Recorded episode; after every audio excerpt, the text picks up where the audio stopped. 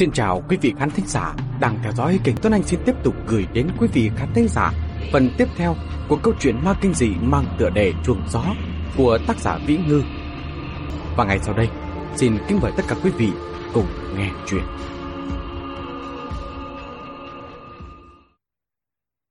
Lúc bây giờ trong khung cảnh mọi người vô cùng hối hả và hoảng hốt, tiểu mễ lúc bây giờ ngập ngừng mãi mới thốt lên một câu. Thập tam nhạn, thập tam nhạn bị dìm chết trong chùm nước rồi. Chùm nước kia, Nhạc Phong đã thấy rất nhiều lần. Nó nằm trong góc sân sau, trên thành chùm phủ đầy rêu xanh. Trước kia, anh còn khuyên thập tam nhạn thuê người vứt cái chùm ấy đi. Thập tam nhạn không đồng ý, nói là cả cái sân trồng cổ kính thế này, để cái chùm đó lại, chẳng phải là rất hợp lý hay sao? Vậy nên đành giữ lại. Nhớ hồi đó thập tam nhạn thường xài thạch đầu đổ nước vào đầy chum, dùng để tưới hoa cỏ trong sân. Có lúc quên, cái chùm cũng để không mấy ngày liền. Hôm nay mưa nhiều, nước trong chùm vẫn đầy đến mép, rất đục, trên mặt nước còn có bọ gậy. Là một vị khách ở trong khách sạn phát hiện ra thập tam nhạn đầu tiên. Bồn cầu của anh ta bị tắc, vậy nên định xuống lầu tìm chủ khách sạn. Kết quả chẳng tìm thấy ai trong phòng khách. Sau đó lại thấy đèn ở phòng bếp đang sáng. Anh ta liền đi qua tìm, mượn ánh đèn mở mở, nhìn thấy thập tam nhạn mềm nhũn nằm rũ trên miệng cái chum, mặt úp ngập trong nước, mái tóc dài từng lọn nổi lềnh bềnh trên mặt nước, tựa như những mảng bèo màu đen sẫm. Thạch đầu và tiểu mễ trên căn bản đã tề điệt, hai người dù sao cuối cùng cũng đã còn ít. Tuy làm việc đâu ra đấy, nhưng đến khi gặp chuyện thật thì cũng suy sụp. Cuối cùng vẫn là Nhạc Phong đứng ra lò liệu. Thế nhưng trên thực tế, bản thân Nhạc Phong cũng đã tê cứng kể từ lúc nghe được tin thập tam nhạn đã chết. Cả đầu anh ta cứ ong ong lên, luôn cảm thấy đây không phải là sự thật. Đến một chút cảm giác bi thương cũng không có. Trước mặt từng cái miệng hé ra, ngậm lại, đều đang gặng hỏi anh. Anh chết lặng mà nghe, máy móc trả lời, chính bản thân cũng không biết mình đang nói cái gì. Cuối cùng nghe thấy cuộc đối thoại của hai cảnh sát trước mặt. Chuyện này không thể nào hiểu nổi. Anh nói coi có quái lạ không? Tại sao bà chủ khách sạn này lại đẩy hết người trong khách sạn đi chứ? Nhạc phong kỳ lạ nhìn bọn họ. Tại sao lại không có ai? Không phải đường đường đã về rồi sao?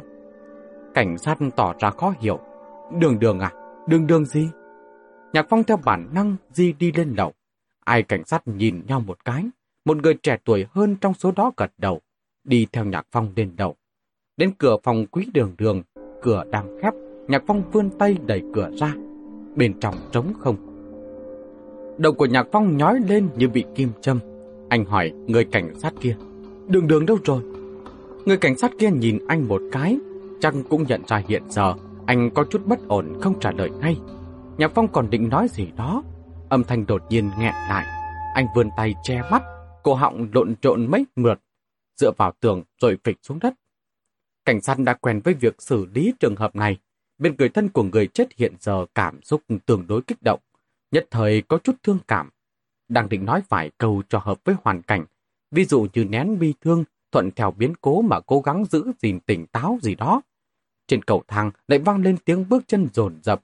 ngẩng đầu lên nhìn là đồng nghiệp của lão Trương vừa đi dò ra tình huống bên ngoài. Lão Trương gật đầu với anh ta một cái, coi như chào hỏi, vừa mở miệng đã nhằm về phía của Nhạc Phong. Bạn gái của cậu đâu rồi? Cái cục quý tiểu thư đó ấy. Người cảnh sát kia thấy lạ. Hai người quen nhau sao? Lão Trừng dậm chân. Vụ án ở ngoài bờ ruộng tối hôm qua không phải có một cô gái ngẫu nhiên chứng kiến được hay sao? Cô gái đó cũng ở trong khách sạn này. Người cảnh sát kia lập tức phát hiện ra chỗ không ổn. Hai vụ án có liên quan sao? Cô gái kia đâu rồi?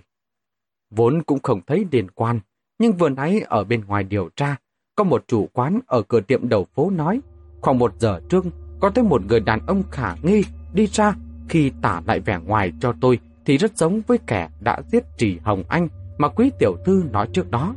Nếu đây thực sự là do một người làm, khốn thật, gan của gã đó cũng quá lớn, ra mỏ đến tận cửa để diệt khẩu. Người cảnh sát kia vội chặn ông ta lại.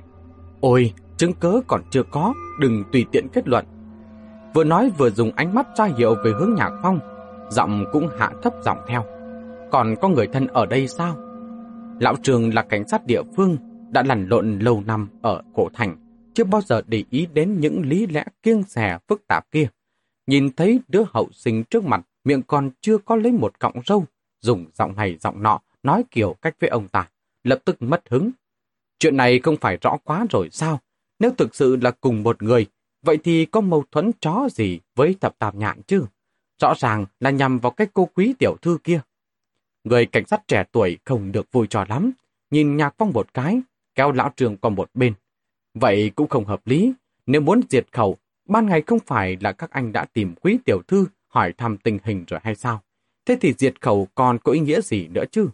Còn nữa, nếu toàn bộ sự việc đều không can hệ đến thẩm gia nhạn, thì tại sao lại phải giết thẩm gia nhạn? Tội phạm giết người cũng phải có lý do của nó, phải biến thái thế nào mới đến mức thấy người là giết chứ? Lão Trường lúc bấy giờ đầy một bụng khó chịu, nhất thời lại không tìm ra được câu nào để phản bác, đang nghẹn cứng. Chờ thấy Nhạc Phong đứng phát dậy, nhào mắt, tầm mắt của anh nhìn xuống dưới lầu. Cô gái vừa mới đẩy mọi người ra, chui vào, chính là Quý Đường Đường. Quý Đường Đường chạy rất vội, cô nhìn xung quanh lầu dưới một lượt, ngẩng đầu nhìn thấy mấy người Nhạc Phong đang ở trên đầu. Bà bước gộp làm hai mà chạy lên. Lão trường thấy cô thở phào nhẹ nhõm trước một tiếng, còn tưởng là cô bị người ta trói lại rồi. Hóa ra là cô ở bên ngoài à? Quý đường đường là nghe được tin nên mới chạy về. Trên thực tế, cô cũng đã chọn khách sạn khác để ở. Lúc xuống lầu, nghe thấy ông chủ đang bàn tán chuyến khách sạn Phong Nguyệt xảy ra tai nạn. Mới hay tin thập tam nhạn bị ngộ hại. Cổ thành không lớn lắm. Hai vụ án mạng xảy ra liên tiếp. Thập tam nhạn lại là một nhân vật có chút danh tiếng trong cổ thành. Tin tức lan truyền nhanh chóng cũng hợp tình hợp lý. Lão Trường vừa nói như vậy, Quy Đường Đường có chút hoang mang. Sao tôi lại là người bị người ta trói được chứ? Chuyện tôi hôm qua không phải cô nhanh quyền đến thế chứ? Lão Trường nhắc nhở cô. Vừa nãy gặp cô ở ngoài cửa đằng hồng tử lục, tôi cũng định nhắc cô hai ngày nay nếu không có việc gì thì đừng chạy loạn bên ngoài. Phải có chút ý thức cảnh giác. Nhớ đầu kẻ đó thừa cơ trả thù thì làm sao? Nhưng mà cũng may là cô không có ở đây. Cô mà ở đây chưa biết chừng người đang nằm ở sân sau chính là cô đấy. Người cảnh sát trẻ kia rất không vui với kết luận như vậy của lão Trương. Hơn nữa, còn ngay trước mặt người thân của người chết, càng không có ý thức tự giác của một cảnh sát. Nhưng lão Trương lớn tuổi, lại từng trải nhất thời cũng khó mà nói gì ông ta trước mặt người khác được. Quý đường đường chợt phản ứng kịp, một luồng khí lạnh vọt thẳng lên đầu. Ý của ông là hung thủ là kẻ tối hôm qua sao? hắn đã đến tìm tôi à? Lão trường không lên tiếng, nhưng trên mặt rõ ràng viết hai chữ được nhiệt. Ánh mắt của quý đường đường bỗng tối sầm, vội vàng vươn tay vịn lấy lan can. Trái tim bắn lên như sắp vọt ra ngoài. Lúc mở miệng, giọng nói có chút nghẹn lại. Vậy hắn hại bà chủ làm gì? Chuyện này rất khó nói. Lão trường trầm ngâm một chút. Lúc ấy tình hình đụng chạm là thế nào không ai biết cả. Hùng thủ đang vội vàng hoảng sợ, Nói không chừng liền... Nhất thời im lặng, huyện thái dương bên phải của quý đường đường nhảy lên giật giật. Tầm mắt tựa hồ như bị kín một tầng xương mù. Trong đầu chỉ còn hai chữ xong rồi. Trong lúc mơ hồ, Nhạc Phong bước tới trước mặt cô, hỏi một câu rất kỳ quái. Đường đường, đồ đạc của cô đâu? Câu hỏi này vừa thốt ra, cả lão trương và người cảnh sát kia đều có chút khó hiểu, cảm thấy câu hỏi của Nhạc Phong rất kỳ quặc không hề liên quan gì đến chuyện trước mắt. Chỉ có quý đường đường hiểu ý tứ đằng sau câu nói của anh. Đôi môi hấp hé mấy lần, không lên tiếng. Nhạc Phong lại hỏi thêm một lần nữa. Cô chuyển đi làm gì? Quý đường đường lấy lại bình tĩnh, ngẩng đầu nhìn vào mắt Nhạc Phong. Tôi cảm thấy ở đây có thể sẽ rất nguy hiểm, cho nên tôi liền chuyển đi. Nhạc Phong bây giờ không nhúc nhích nhìn cô. Ở đây sao lại nguy hiểm được chứ? Quy đường đường viễn cưỡng cười cười, anh nghĩ coi, hôm qua tôi đã gặp phải chuyện như vậy, còn đánh ngay mặt với kẻ đó. Nhỡ đầu kẻ đó đến tận cửa tìm tôi gây chuyện, chẳng phải là rất nguy hiểm hay sao? Cho nên tôi nghĩ tạm thời chuyển chỗ ở có lẽ sẽ khá hơn một chút. Lần này Lão Trương và người cảnh sát kia cũng nghe ra có gì đó không ổn. Hai người nhìn nhau một cái, không hẹn mà cùng đứng giữa Nhạc Phong và Quý Đường Đường. Nhạc Phong nhìn thẳng vào Quý Đường Đường, cuối cùng cũng bật cười, mãi cười mãi, nước mắt lại hiền nhảy chảy xuống. Anh vươn tay quệt nước mắt, vẫn cười mà nhìn đường đường. Đường đường, cô cảm thấy nguy hiểm. Trước khi đi, cũng có nhắc nhở chị nhạn tử, bảo chị ấy cũng cẩn thận một chút không? Quý đường đường trầm mặc một lúc, nhẹ giọng đáp một cái câu. Không, tôi không nói gì cả. Nhạc phong vẫn cười. Tôi nhớ khi còn ở ca nại, tôi đã từng nói với cô, đừng làm liên lụy đến người khác. Chuyện do chính cô làm ra, tự cô phải gánh vác. Câu này tôi đã nói rồi, có đúng không? Quý đường đường gật đầu. Anh đúng là có nói rồi. Tôi còn nói với cô, đừng có giống như lần ở ca nại, dẫn người đến tận nhà. Chị nhạn tử nhát gan, không chịu nổi kinh sợ. Tôi nói rồi, có đúng không? Quý đường đường tiếp tục gật đầu. Anh đã nói rồi. Lão trường mặc dù không biết đầu đuôi câu chuyện, càng chẳng hiểu gì về ca nại vân vân. Nhưng nghe nhạc phòng liên tiếp nói hai câu. Tôi nói có đúng không? Chỉ cảm thấy da đầu tê rần. Cảm giác như nhạc phong có thể lột ra quý đường đường chỉ sau một khắc. Vậy mà cô nhóc này chẳng biết là giả ngu hay là không biết sợ, còn bình tĩnh gật đầu như vậy. Trong mắt của nhạc phong, rốt cuộc cũng hiện lên vẻ hùng dữ. Cô không làm chị ấy sợ, cô trực tiếp hại chết chị ấy. Quý đường đường, người chết tại sao không phải là cô? Còn chưa nói dứt lời, anh ta đã đột nhiên xông về phía quý đường đường. Cũng may là lão trương và người cảnh sát kia sớm đã có phòng bị. Mỗi người một bên giữ chặt cánh tay của quý đường đường. Nhưng sức lực của nhạc phong khá lớn, hai người cũng không kìm giữ được, gần như là đè nhạc phong ra ngã xuống đất. Nhạc phong một tay đẩy lão trương ra, định đứng lên. Lão trương cũng nhận ra anh cũng có bản lĩnh trong người, lại như hồ vồ xông tới đè chặt anh lại, sợ anh lại gây chuyện tiếp, vừa khuyên răn vừa đe dọa. Chúng tôi đang phá án, cậu bình tĩnh một chút, đừng gây chuyện thêm nữa. Nói xong lại đuổi quý đường đường. Cô đi xuống đi, tâm trạng của cậu ta hiện giờ đang rất kích động. Nếu như tổn thương cho cô thật, mọi người cũng chẳng có cách nào đâu. Quý đường đường bây giờ lại không đi, cô tiến lên hai bước, chậm rãi cúi người xuống trước mặt Nhạc Phong. Nhạc phòng ngước cặp mắt đỏ cạch lên nhìn cô. Lão trường và người cảnh sát kia cuống cuồng định kéo quý đường đường lại đi.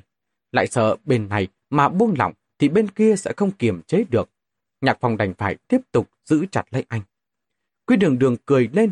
Nhạc phòng bây giờ thì anh biết con người tôi xui xẻo đến thế nào rồi chứ. Anh xem, tôi đi đến đâu, chỗ đó liền xảy ra chuyện không may. Anh từng đuổi tôi một lần ở ca nại. Nếu lần này gặp được tôi, anh cũng đuổi tôi đi thì đâu có chuyện gì. Thẩm tiểu thư cũng sẽ không phải chết. Nếu nói tôi hại chết chị ta, thì có một nửa cũng là công lao của anh. Nhạc Phong gần như bị chọc giận đến phát điên rồi.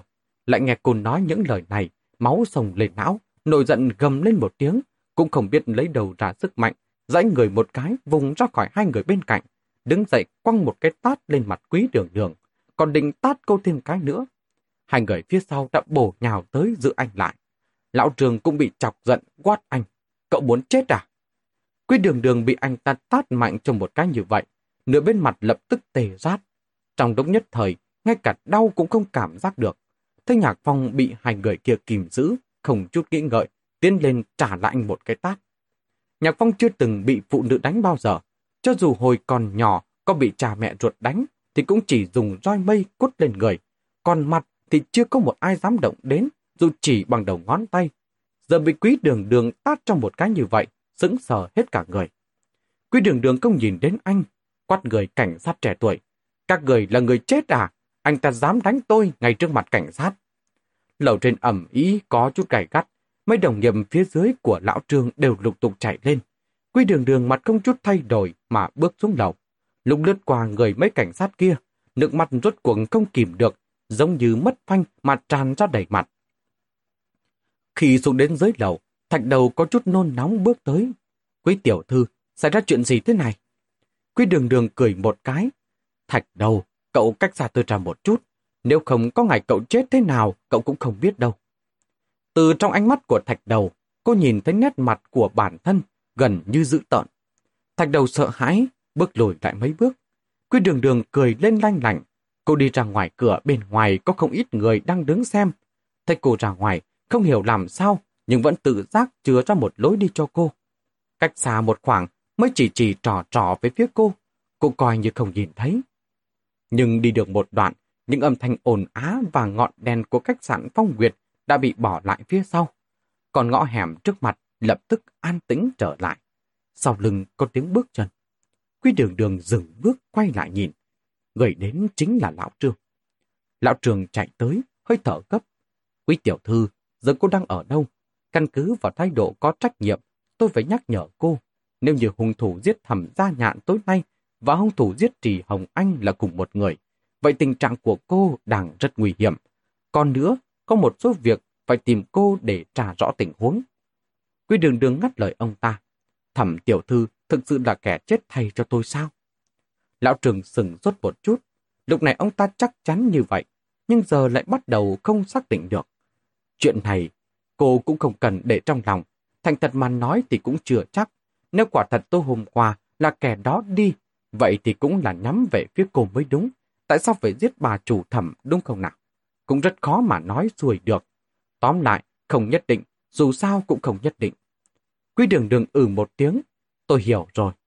Trầm mặc một lúc, cô nhẹ giọng nói một câu. Tối nay tôi trọ tại khách mãn đình ở hướng Tây. Sợ trên đường lại xảy ra chuyện gì, lão trường được quý đường đường quay về khách mãn đình. Ngoài cửa khách mãn đình có khoảng chục người đang đứng ở đó lao nhau. Thấy lão trường tới, biết ông ta là cảnh sát, đều tiến lên hỏi thăm tình hình ở khách sạn Phong Nguyệt. Lão trường bị vây kín không thoát thần được. Quý đường đường cười cười. Tự tôi đi lên được rồi. Cô lên tới lầu 2, móc chìa khóa mở cửa, tay run run kịch liệt. Mấy lần không tra nổi chìa vào ổ khóa. Sau khi vào phòng chốt cửa lại, dựa vào tường đứng yên một lúc lâu, vẫn không bật đèn.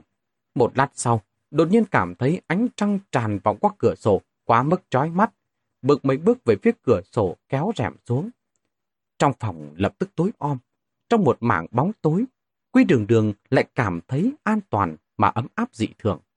Cô lòng nước mắt, bước đến bên cạnh chiếc túi của mình, thò tay vào lục, rốt cuộc chạm đến chuỗi chuồng gió được bọc trong túi ni lông kia, lấy ra xé lớp ni lông đi, cầm trong tay lắc lắc, thành ra bằng tiền cổ va vào nhau, một chút âm thanh cũng không có. Quy đường đường dò dẫm đi đến cạnh bàn, mở ngăn kéo chạm vào cây nến sáp ong và hộp diêm chuẩn bị để dùng cho lúc mất điện mà chủ quán nói với cô khi mới vào ở. Cô quẹt diêm, mùi lưu huỳnh nhàn nhạt xông vào chóp mũi. Ánh sáng dịu dịu của cây nến bừng lên, mở ra một khoảng sáng trong bóng tối. Quy đường đường một tay cầm nến, một tay kia sờ chuỗi chuồng gió lên, từ từ bước đến trước chiếc gương to đặt trong phòng khách. Một tấm gương rất lớn, bên trên có vài vết bẩn. Trong gương phản chiếu dáng vẻ của cô, một nửa gương mặt bị sưng vù, khoe miệng cũng rịn tờ máu, đầu tóc tán loạn, một gương mặt vô cùng chật vật, phản chiếu anh đến lập lòe. Quy đường đường bây giờ cười khổ một tiếng, cô đặt chiếc chuông gió xuống đất, lựa lên một thanh la có dạng tiền đao, siết chặt trong tay. Tiền đao, hay còn gọi là đao tệ, là loại tiền thời Xuân Thu Chiến Quốc, có hình dáng như con dao, đầu nhọn của tiền đao cũng không sắc bén, thậm chí còn rất cùn. Nhưng cô siết quá mạnh, đầu đao rất cùn rốt cuộc cũng găm vào trong thịt. Máu chảy ra, nhuộm đỏ cả bàn tay.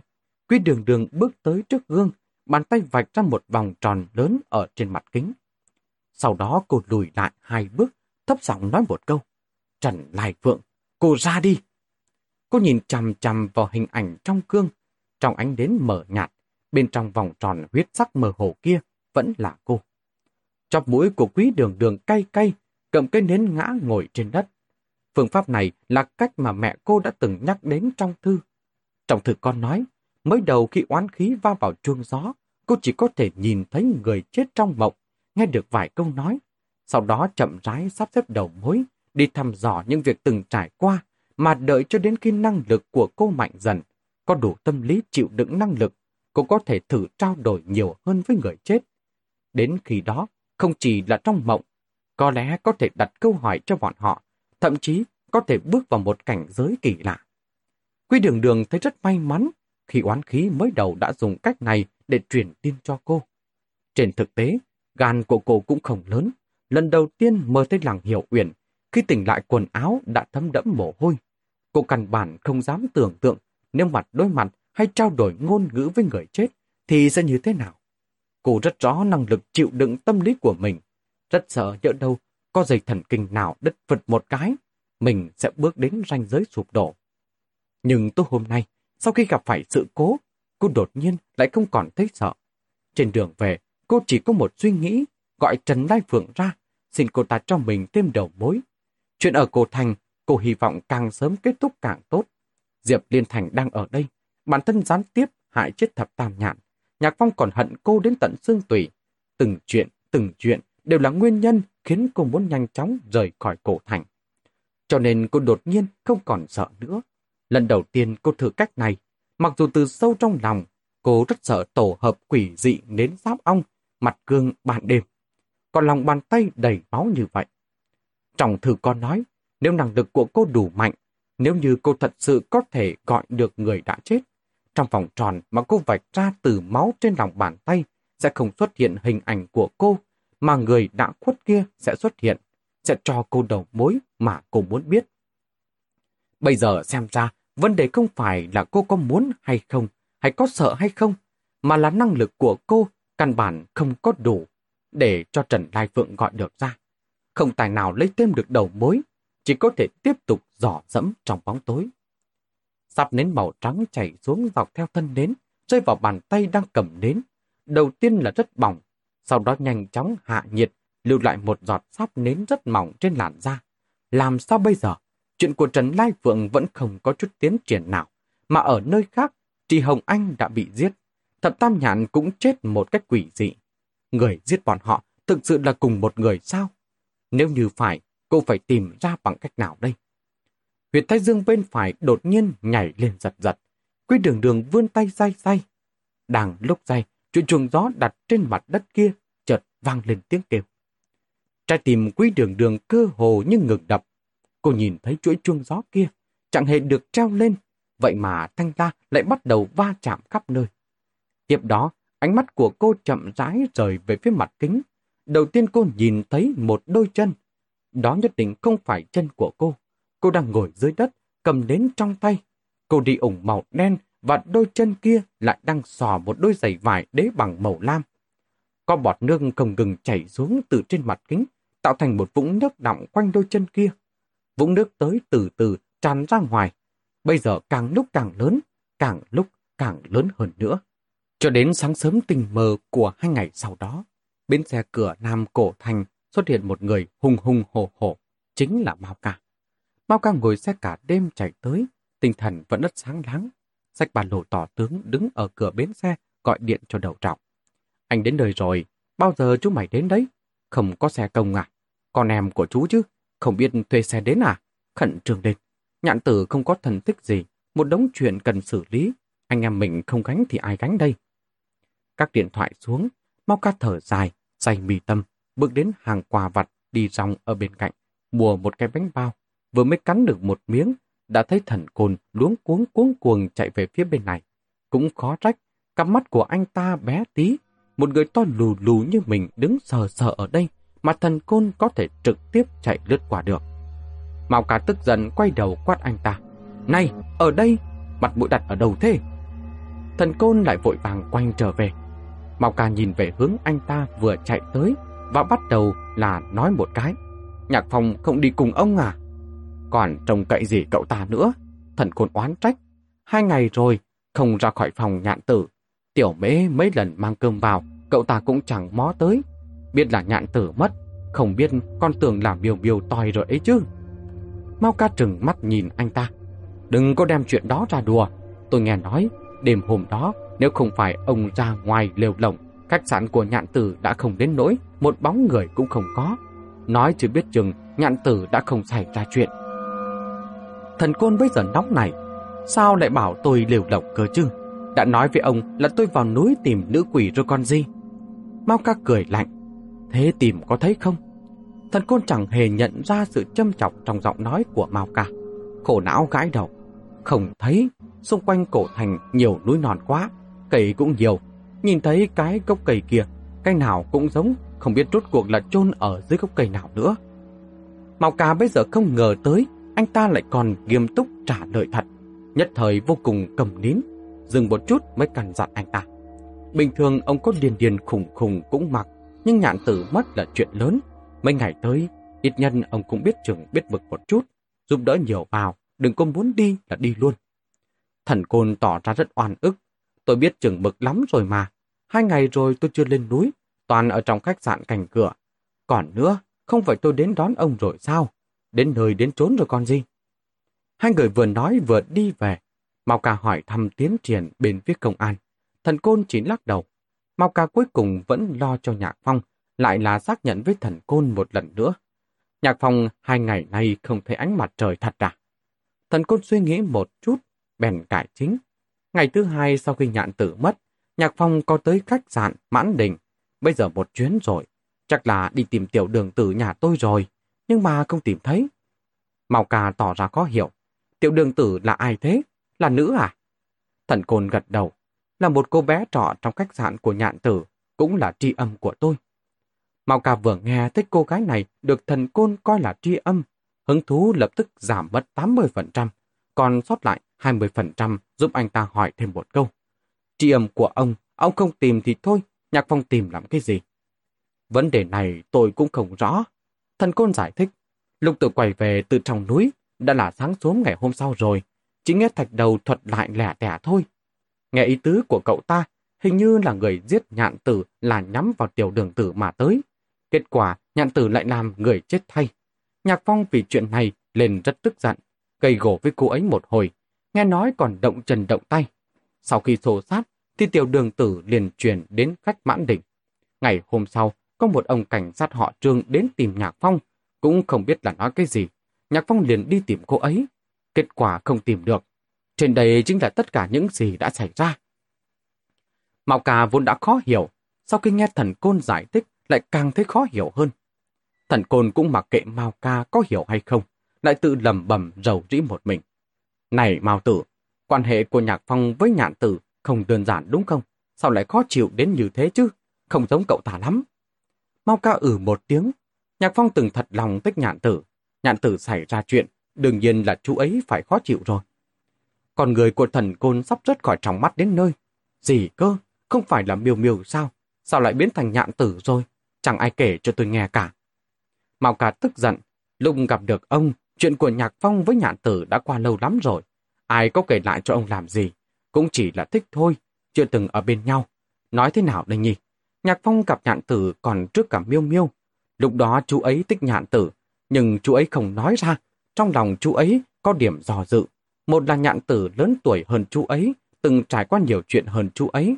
Lúc đó cũng thấy chú ấy cũng chỉ là một thằng nhóc mới lớn, cảm thấy khó mà kìm giữ được người phụ nữ như nhạn tử.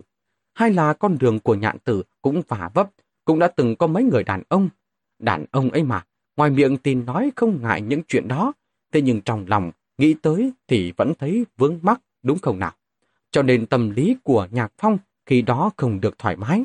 Ngoài mặt thì làm bộ như không sao, nhất định không thổ lộ. Nhạn tử thích Nhạc Phong, bọn tôi cũng nhận ra được. Sau đó lại gặp được Miêu Miêu. Xong rồi, chân bệnh tiền nữ xuất thế, tầm tư với nhạn tử, chú ấy cũng nhanh chóng đẻ xuống. Nhạn tử cũng có một lần thổ lộ với chú ấy.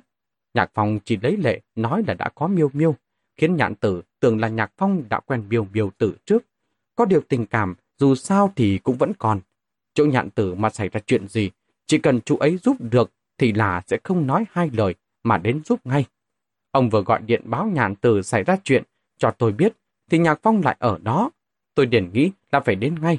Thứ nhất là giúp nhạn tử lo liệu hậu sự. Thứ hai là để khuyên giải Nhạc Phong, tránh để chú ấy suy nghĩ tiêu cực. Thần côn gật gật đầu như là thật.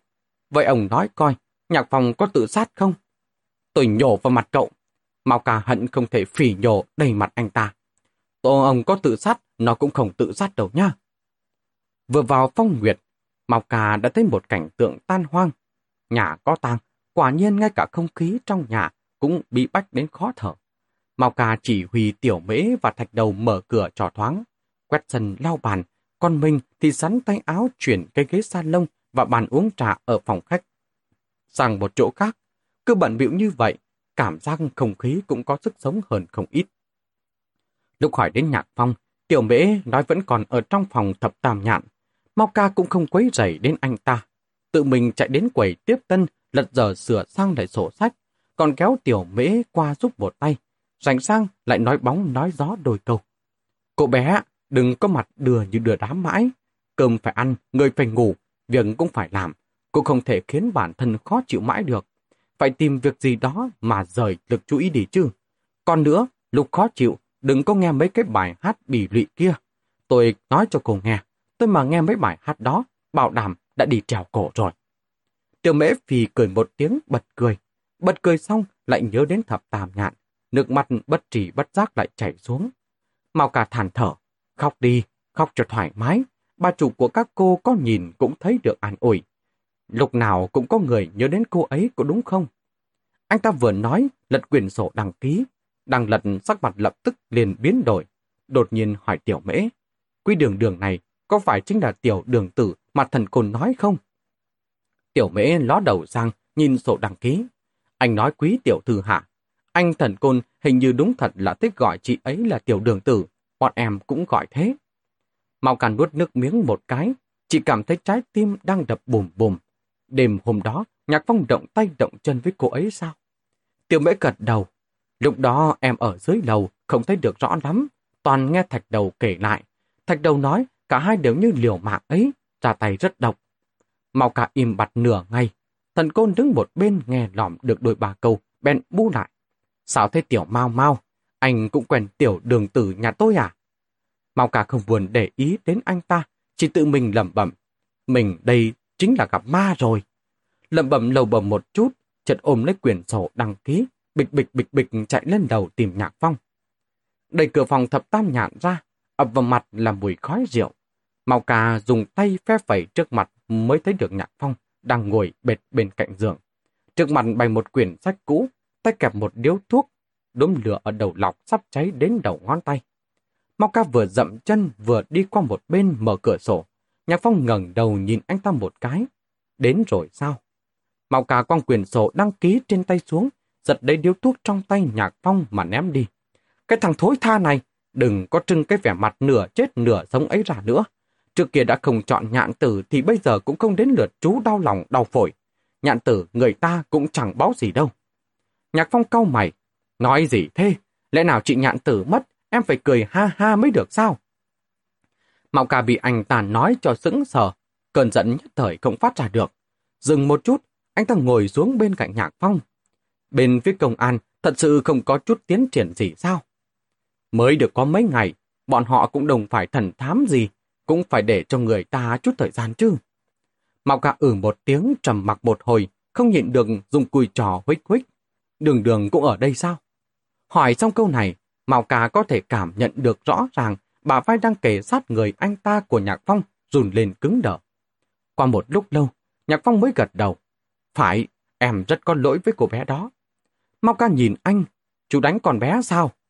Nhạc Phong thở dài, đầu vùi thật sâu vào đầu gối, giọng nói nghe ủ ủ. Lúc ấy quay về, nghe nói chị nhạn tử chết, em cảm thấy cả người đều tê cứng. Vừa nghe thấy có người nói chị nhạn tử là kẻ chết thay cho đường đường, em liền đổi điên, toàn thân như muốn nổ tung. Sau đó cô ấy lại nói chuyện với em, giọng điệu thản nhiên, em không khống chế được tát cô ấy một cái. Ngày hôm sau, lúc đầu óc tỉnh táo lại, em mới cảm thấy chuyện này cũng không thể trách cô ấy được. Tiếp đó lại có một ông cảnh sát đến, bảo vệ em là đường đường đã đến cách mãn đình ở hướng Tây Trọ rồi. Em đầu tiên là muốn nói chuyện tử tế với cô ấy một chút. Thứ hai là nếu hung thủ thật sự nhắm vào cô ấy, một mình cô ấy ở bên ngoài cũng quá nguy hiểm. Còn không bằng có em ở cùng, có thể trồng chừng lẫn nhau. Ai biết đến cách mãn đình thì người ta nói cô ấy đã bỏ đi ngay đêm hôm đó rồi. Mau ca ử một tiếng, giống cái lần ở cả nại, lặng lặng bỏ đi không chút tiếng động nào đúng không? Nhạc Phong cười khổ gật đầu. Sau đó, cái ông cảnh sát kia cũng giúp tìm kiếm, nói là đã tìm khắp tất cả các khách sạn ở cổ thành, không có ghi chép đăng ký. Xem ra đã đi thật rồi. Chỉ có thể nợ cô nhóc này, muốn nói một câu xin lỗi với cô ấy cũng không được. Lần này có thể tái ngộ ở cổ thành, xem như là vô cùng đúng dịp. Sau này, em thấy chắc cũng chẳng còn cơ hội để thấy mặt cô ấy nữa đâu. Mạo ca bây giờ thở dài. Vừa nãy anh nhìn thấy tên con bé ở sổ đăng ký, con tưởng là gặp ma cơ đấy. Cô nhóc này cũng thật kỳ lạ. Hai lần gặp cô ta, sao đều thấy máu chết người cả vậy? Đi cũng tốt, hy vọng sau này một đường thuận lợi, ai nấy đều bình an. Nhạc Phong gật đầu, hy vọng thế, hút thuốc không?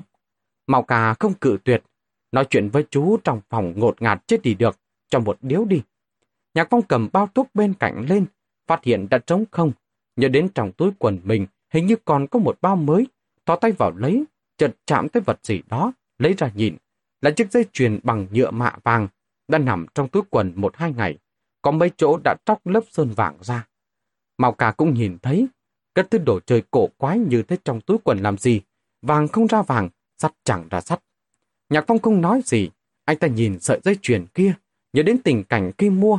Cách bây giờ chẳng qua cũng chỉ mới một hai ngày, vậy mà phải phất đã xa xôi như một hai năm. Nhạc Phong bây giờ thoáng thở dài trong lòng, anh bước tới mở cửa sổ, do dự một chút, cuối cùng vẫn ném sợi dây chuyền kia ra ngoài. Bên dưới cửa sổ phòng của tập tam nhạn là từng mảnh, từng mảnh hoa cỏ cây cối. Giờ là mùa đông, hoa còn chưa nở, những cành cây trụi lùi vươn ra. Sợi dây chuyền không rớt xuống đất mà bị mắc vào một cành cây to. Ánh mặt trời rọi vào những chỗ lớp sơn màu vàng chưa bị tróc ra. Một mảnh ánh sáng đẹp mắt phản chiếu vào trong đôi mắt anh. Tầm mắt tạm thời mơ hồ, chợt nhớ lại cảnh tượng khi chia tay với quý đường đường ở ngoài cửa đăng hồng tử lục tối hôm đó. Nhạc Phong, đừng có quên mua dây chuyền vàng cho tôi đấy. Mặc dù ở cõi lòng đắng ngắt, Nhạc Phong vẫn bất giác mà mỉm cười. Tiếng bước chân lộp bộp vang lên, ngoài cửa vọng đến giọng nói sợ hãi của tiểu mễ. Anh Mao Ca, anh Phong Tử, ông chủ của Diệp Hạ Thành và ông chủ của Mẫn đang ở dưới lầu kia kìa. Lúc bây giờ thần côn ở dưới lầu đang được làm lão đại.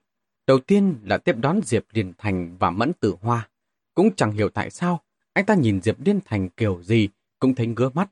Tức giận bất bình nói thầm với thạch đầu đứng bên cạnh. Cậu ta còn đeo đồng hồ vàng cơ đấy, lập là lập lánh, trông thật thô tục. Thạch đầu lại ủng hộ Diệp Liên Thành. Thô tục ở đâu? Chị Nhạn Tử từng nói, cái đó làm từ vàng thật đấy, đặt lắm. Người cũng không có đẹp trai. Thần côn tiếp tục bẻ cong hiện thực. Chẳng hiểu chị Nhạn Tử coi trọng cậu ta ở điểm nào. Đẹp trai thật mà. Thạch đầu tiếp tục không ủng hộ luận điệu của thần côn. Nhìn ở một số góc độ, tôi cảm thấy anh ta còn đẹp trai hơn anh phòng tử nữa. À phi! Thần côn thiếu chút nữa nhảy dựng lên. Ngay cả một cọng lông của tiểu phòng phòng nhà chúng ta cũng không có bằng. Thẩm mỹ của hai người nảy sinh sự khác biệt nghiêm trọng. Đằng mắt to trừng mắt nhỏ, Nhạc Phong và Mao Ca đã bước từ trên lầu xuống. Đây là lần đầu tiên Nhạc Phong nhìn thấy Diệp Liên Thành. Trước kia toàn là nghe qua miệng của thập tam nhạn. Con người của Diệp Liên Thành này cặn bá thế nào thế nào, lấy chị ấy ra đánh cược ra sao ra sao. Tại sao lại ở cạnh anh ta một cách chẳng hiểu ra làm sao như vậy? Nhạc Phong phải thừa nhận, lần đầu tiên khi nghe thấy tin thập tam nhạn và Diệp Liên Thành ở bên nhau, trong lòng của anh không hẳn là không gành tị. Phải nói là đàn ông cũng thật sự là lòng tham không đáy. Khi đó anh đã có miêu miêu, lại còn có uống giấm của Diệp Liên Thành. Cũng không biết có phải vì nguyên nhân này hay không, mà từ sau khi thập tam nhạn đi theo Diệp Liên Thành, anh cũng rất ít đến cổ thành. Cứ thế bao nhiêu ngày trôi qua, vẫn chưa từng chạm mặt Diệp Liên Thành. Lần này cuối cùng cũng chính thức đối diện với Diệp Liên Thành, lại là vì cái chết của thập tam nhạn. Nhạc phòng tự diễu cười cười. Theo phép lịch sự, vươn tay về phía Diệp Liên Thành, nén bị thương. Trời lạnh như vậy, Diệp Liên Thành chỉ mặc một chiếc áo sơ mi màu trắng, một chiếc quần kaki, cúc áo sơ mi cởi ra hai cái, lộ ra một dây chuyền hình tỳ hưu đeo trước ngực. Anh ta dựa lên quầy, tay đang nghịch một cái bi đông rượu nhỏ bỏ túi bằng bạc, cũng chẳng vươn tay bắt tay với Nhạc Phong. Nhạc Phong đúng không? Nghe nhạn tử nhắc đến anh rất nhiều lần, ngưỡng mộ đã lâu. Sắc mặt của Nhạc Phong lạnh lẽo, tay vẫn duy trì tư thế vừa nãy. Tôi đang bắt tay với anh, anh có bắt tay không? Diệp Liên Thành cười cười vươn tay ra, hai người nhìn như nắm tay. Trên thực tế, đến đập tay cũng không tính, giống như chẳng qua chỉ chạm vào rồi rụt lại. Mọc cả đứng cạnh đó không xa, nhìn mà mặt đầy vạch đen, ức chế lẩm bẩm. hải đứa rành con, đến giờ này rồi mà còn ganh đua ngây thơ như vậy. Đúng vậy, quá ngây thơ.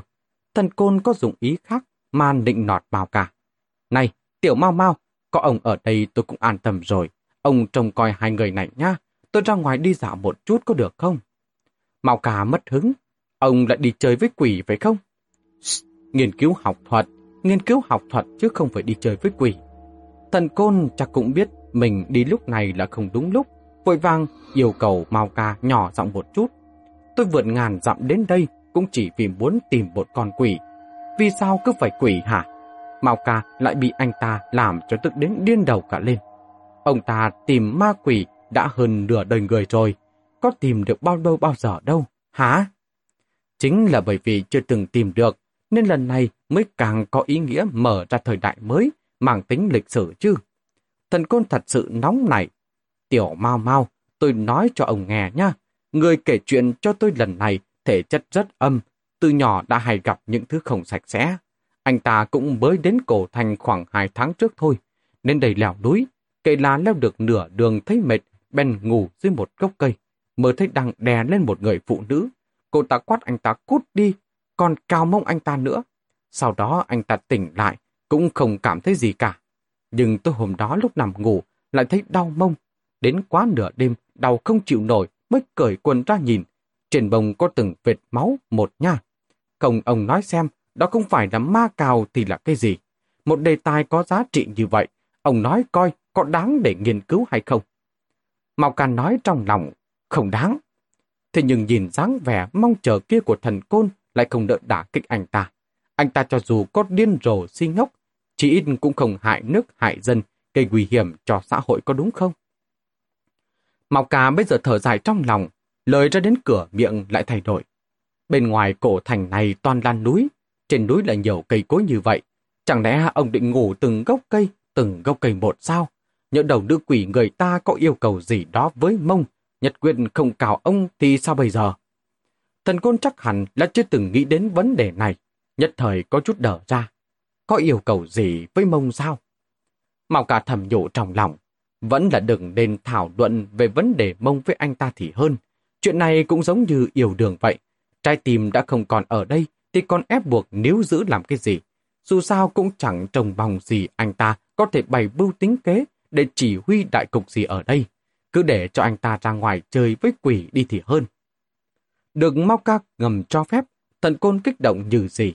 lùng chạy thẳng ra ngoài, chỉ kém không hù ra một tiếng. Đuổi được thần côn đi rồi, Mao Ca lại ra hòa giải Nhạc Phong và Diệp Liên Thành. Anh ta nhìn ra được Nhạc Phong và Diệp Liên Thành không hợp nhau. Nửa ngày, chưa chuyện nổi, có ba câu. Thế nhưng Diệp Liên Thành đến cửa lạ khách, lại là tới vì thập tam nhạn, làm chủ nhà, lễ nghĩa cũng phải chủ đáo. Vậy nên mới bước tới nói đôi ba câu chuyện phiếm với Diệp Liên Thành. Đơn giản là tới từ lúc nào, trên đường đi có thuận lợi hay không, vần vần và mây mây. Vừa bắt chuyện, vừa đưa mắt nhìn tám hướng, vừa nhìn lại thấy ngay được điểm không ổn. Cái gã mẫn tử hòa vẫn ngồi một bên kia, cứ nhìn chằm chằm vào Nhạc Phong, giống như hận không thể cắn cậu ấy hải phát vậy. Nhạc Phong cũng đã nhận ra ánh mắt bất thường của mẫn tử hoa, bật giặc nhíu mày. Màu cà đang phiền muộn, mẫn tử hoa chợt rướn cổ nói một câu. Anh làm gì A điểm rồi hả? Nhạc Phong chẳng hiểu ra sao. Tôi làm gì A điểm đâu. Diệp Liên Thành cũng có chút ngoài ý muốn. Anh ta biết A điểm sao? Mẫn tử hoa cười lạnh. Hôm đó sau khi ra khỏi đăng hồng tử lục, A điểm rất kỳ lạ. Gọi điện không tiếp, mặt cũng không thấy đâu cả. Gõ cửa không ra. Anh đã làm gì cô ấy rồi? Nhạc Phong cảm thấy Mẫn Tử Hoa thật đáng ăn đòn. Anh không tìm được cô ta, là cô ta không muốn gặp anh. Chuyện này liên quan gì tới tôi? Mẫn Tử Hoa còn muốn nói gì đó. Sắc mặt của Diệp Liên Thành đã trầm xuống. Nhạn tử xảy ra chuyện lớn như vậy. Cậu đừng có lôi những việc vớ vẩn này vào nói có được không? Mân Tử Hoa im lặng. Mau ca dù không rõ ràng lắm, nhưng cũng đã nghe ra có gì đó không ổn. A điểm này là ai? Nhạc Phong bây giờ chợt tức giận. Không biết, em không có quan hệ gì với cô ta cả. Mân tử hoa không nhịn được cười lạnh. Ngủ thì cũng ngủ rồi, còn nói không có quan hệ. Mao ca thật sự tức đến hỏng cả người, lập tức vỗ lên đầu nhạc Phong một cái. Chú làm sao thế hả? Đến chỗ nhạn tử rồi mà còn không biết ngừng, chẳng trách miều miều lại chia tay với chú. Nhạc Phong lần này bị oan thật, lại bị Mao Ca vỗ trong một cái, cẩn tức bốc lên, quay ra gào lên với Mao Ca. Đúng đấy, là em đấy, em không biết ngừng đấy, sao hả? Mao Ca bị anh gào cho như vậy, trái lại không biết nên nói gì. Diệp Liên Thành cũng cảm thấy khó xử, vốn là định đến để xem chuyện của thập tam nhạn có gì giúp đỡ được hay không. Anh ngờ cái cậu vẫn tử hòa lỗ mãng chẳng biết phân biệt nặng nhẹ này lại khiến cho nhà gợi ta nội chiến. Đang định bước lên nói đôi câu giảng hòa, ngoài cửa chợt vang vọng đến tiếng thét chói tai của thần côn. không ổn rồi, không ổn rồi. Âm thanh vọng từ xa lại gần, thần côn chạy vọt vào. Đến cách họ hai bước chân thì dừng lại. Sau khi thở hồn hển, tầm mắt rơi vào người nhạc phong. Tiểu phong phong, chuyện này phải trách cậu. Nhạc phong tức quá hóa cười. Lại trách tôi, làm sao nữa? Ra cửa bị xe tông hay là bị chó cắn? Chuyện bằng cái rắm cũng đều tại tôi cả có phải không? Ông đây không liên can gì, ai thích thì dây thì dây. Vừa nói xong xoay người đi vào dân, đầu của Mao Ca cũng to ra. Anh ta nhìn về phía thần côn. Không phải ông đi tìm quỷ cơ mà, sao rồi?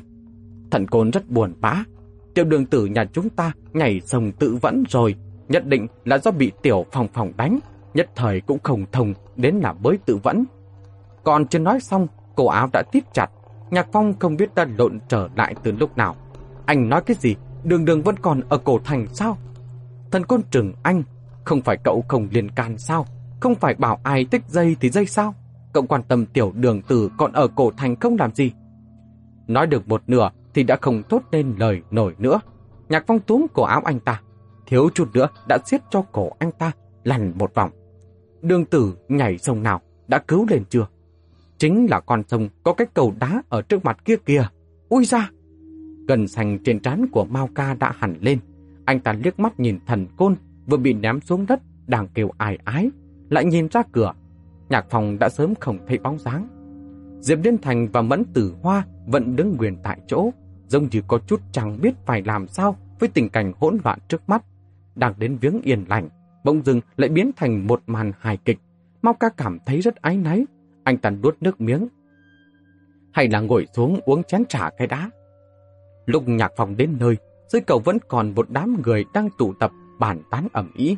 Liếc mắt một cái, bên trong căn bản không hề có quý đường đường. Nhạc phong sốt ruột vô cùng, kéo lấy một người hỏi thăm. Người kia cũng không để ý lắm đến thái độ gấp rút của anh. Nói với anh là có một cô gái nhảy từ trên cầu xuống. Có điều đã nhanh chóng được cứu lên, còn nói tính tình cô gái kia có chút cổ quái, được cứu lên xong không nói câu nào đã bỏ đi. Nói xong còn chỉ hướng cho Nhạc Phong. Đấy, lên núi rồi. Bên cạnh có người chen vào nói, không phải là nhảy sông không được, lại đi nhảy núi đấy chứ. Lại có người không mặn không nhạt tiếp lời. Trời phải đổi mưa, cái nhảy phải lấy chồng, người ta cũng muốn tìm cái chết, anh cản được hay sao? Quả nhiên chuyện chẳng liên quan đến mình thì nói rất nhẹ nhàng. Đám người kia nhắc đến chuyện này tự như xem kính chiếu ảnh vậy đấy.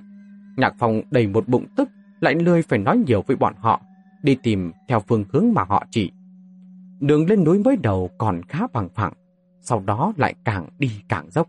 Nhạc phong càng đi lên tìm lại càng thấy luống cuống. Bò một đoạn, hai tay chống đầu thở cối đến hụt hơi. Bây giờ lòng nói cứ ngu ngốc đi tìm như thế này không được, vẫn phải gọi. Vậy nên bèn bắt hai tay thành loa, gọi quanh bốn phía một lần. Chỉ chốc lát, khắp nơi vọng đến tiếng vang, gió lùa qua, cành lá trên đầu kêu lên xào xạc, lại khiến cho chung quanh có vẻ như càng thêm sự yên tĩnh. Nhạc phòng chẳng còn cách nào khác, thở hồn hển xong lại tiếp tục trèo lên trên núi. Đi được khoảng gần 10 phút mới dừng lại nghỉ, vô tình nhìn lại con đường phía sau. Chợt thấy trong bụi cỏ quất tầm mắt có một người đang ngồi. Trái tim của nhạc phong giật thót theo đường cũ đi xuống. Đến gần mà nhìn, quả nhiên chính là đường đường.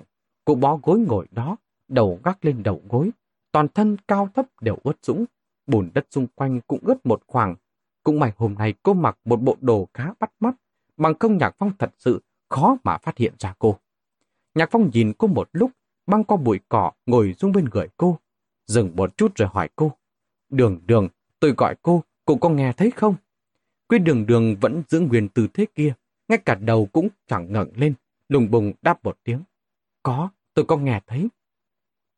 Nhạc phòng bây giờ nhất thời cảm thấy đoạn đường khi nãy đi thật phí công. Vậy sao cô không trả lời tôi? Câu trả lời của quý đường đường thiếu chút nữa làm anh tức đến ngất xỉu. Anh gọi tôi là tôi phải trả lời sao?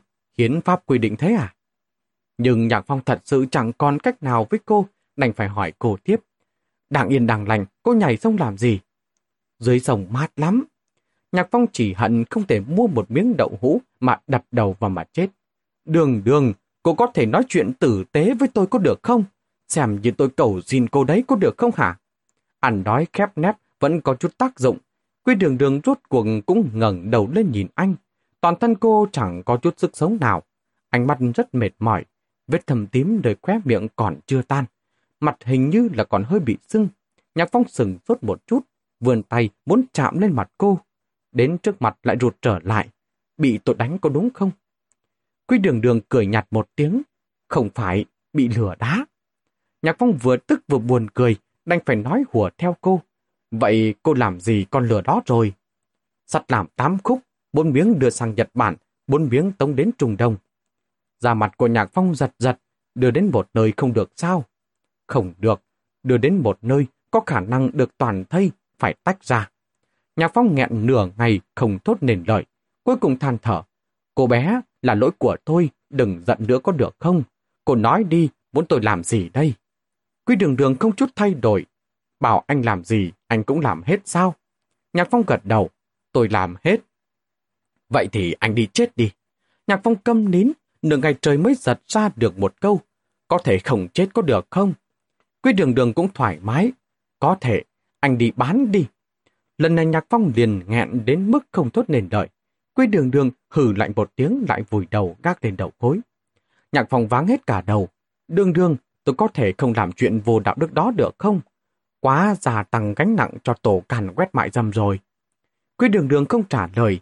Nhạc Phong nhìn cô một lúc, phát hiện bả vai cô đang run lên từng đợt, bỗng nhận ra cô đang cười.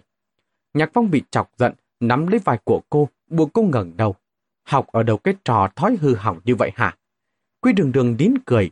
Sao anh lại đến đây? Nhạc Phong giúp cô gầy mấy lọn tóc ướt ra sau vai.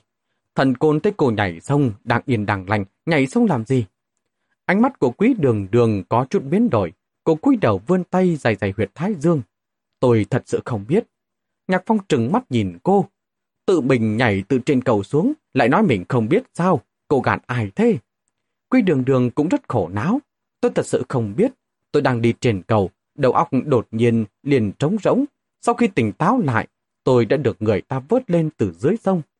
Nhạc Phong căn bản không tin, anh tiến tới trước mặt quý đường đường, vươn tay sờ sờ vào trán của cô. Đường đường, ngạ bệnh phải uống thuốc. Quý đường đường tức giận gạt tay anh ra, nhưng mà tôi có một phỏng đoán. Nói nghe xem nào. Quý đường đường nhìn anh một cái chợt ỉu xìu. Thôi đi, con nói anh cũng chẳng tin. Tôi tin mà. Nhạc Phong vội vàng tỏ rõ thái độ. Cô nói đi. quy đường đường do dự một chút. Tôi cảm thấy hình như tôi bị thẩm gia nhạn nhập vào người. Nhạc Phong không nói gì, một lúc lâu mới nhẹ giọng đáp. Đường đường, chị nhạn tử vừa mới mất, cô đừng lấy chị ấy ra đùa như vậy. quy đường đường vụt đứng dậy, đã bảo là anh sẽ không tin mà, cứ bắt tôi phải nói. Nói ra lại bảo tôi nói đùa. Con người tôi thích nói giỡn lắm hay sao? Anh cho là bị ma nhập vào người, vui vẻ lắm mà. Cô càng nói càng tức, quay đầu bỏ đi. Nhạc Phong không ngờ cô lại tức đến vậy, vội vàng đứng dậy kéo cô lại. Đường đường, chờ tôi đã. Quý đường đường bị anh kéo lảo đảo một cái. Sau khi đứng vững, Trần vung tay cho anh một cái bạt tay. Nhạc Phong bị hành động bất thình lình của cô làm cho tỉnh mộng, lại nghe thấy quý đường đường nức nở kêu lên. Tôi có gì đó không tốt, vì sao cậu thích miều miều mà không thích tôi? Cậu thích miều miều trước, vậy những việc cậu làm vì tôi tính là cái gì? Lúc tôi bị diềm lão thất đánh, cậu đừng ra mặt vì tôi chứ. Cậu che chở cho tôi như vậy, thật sự chỉ coi tôi là chị gái tôi sao? Thật sự chỉ coi tôi là chị gái tôi sao? Đầu óc của Nhạc Phong oanh một tiếng nổ tung, tầm mắt nhanh chóng phủ kín một tầng hơi nước. Quy đường đường níu lấy cổ áo của anh, khóc suốt nuốt, hỏi đi hỏi lại anh cầu đó. Thân thể từ từ trụi lở xuống. Nhạc Phong bỗng không phân biệt nổi đây là hiện thực hay là ký ức. Anh cúi người ôm lấy tắp lưng của quý đường đường. Chị nhạn tử, chị đứng lên rồi nói. Mặt của quý đường đường tràn ngập nước mắt. Cô ngẩng đầu lên, không chút nghi ngợi, hôn lên bồi nhạc phong. Tất cả giống hệt cái đêm thập tam nhạn uống rượu say mấy năm trước. Chỉ khác một chỗ, lúc đó đám mau ca và đầu trọc đều có mặt, lập tức kéo hai người ra, giải cứu cho Nhạc Phong đang lúng túng lúc ấy.